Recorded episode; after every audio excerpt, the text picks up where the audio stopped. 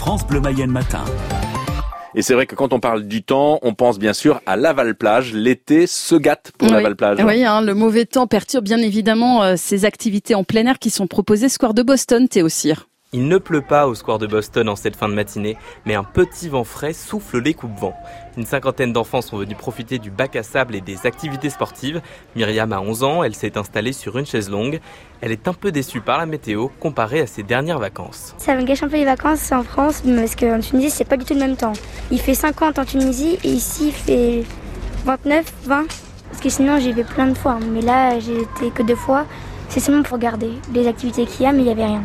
Myriam est venue dans le cadre du centre aéré du quartier des Fourches avec une vingtaine d'enfants et les averses n'arrangent pas non plus les animateurs du centre, comme Martin Géraud en pleine partie de pétanque.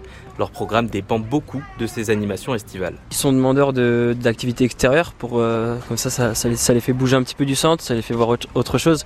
Malheureusement le temps est, est pas avec nous, mais on est obligé de rester au centre quand c'est comme ça, rester à l'intérieur. Mais euh, il faut s'adapter encore plus que d'habitude.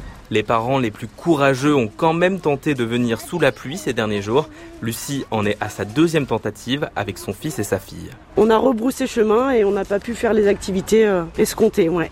C'était pas totalement annulé, mais il pleuvait beaucoup trop pour laisser les enfants euh, sous la pluie, même avec des caouets ou euh, les capuches, parce qu'évidemment on n'est pas en sucre, mais c'est un peu catastrophique comme temps.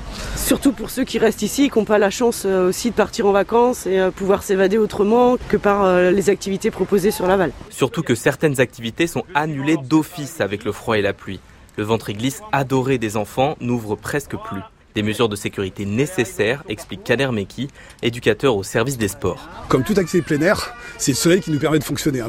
On, marche au soleil, hein, d'accord Donc, s'il fait qu'il n'y a pas de soleil, effectivement, on limite un peu le- les activités. Surtout, on va dire des activités qui peuvent être dangereuses. Vous voyez, comme l'acrobranche et tout, donc on obligé d'arrêter.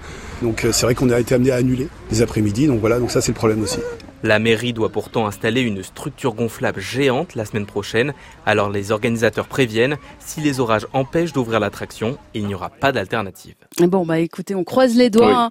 On espère que le beau temps va arriver pour euh, ces belles animations au Mm. Square de Boston. Un reportage de Théo Cyr à retrouver sur francebleu.fr. Et que le mois d'août soit quand même meilleur que le mois de juillet.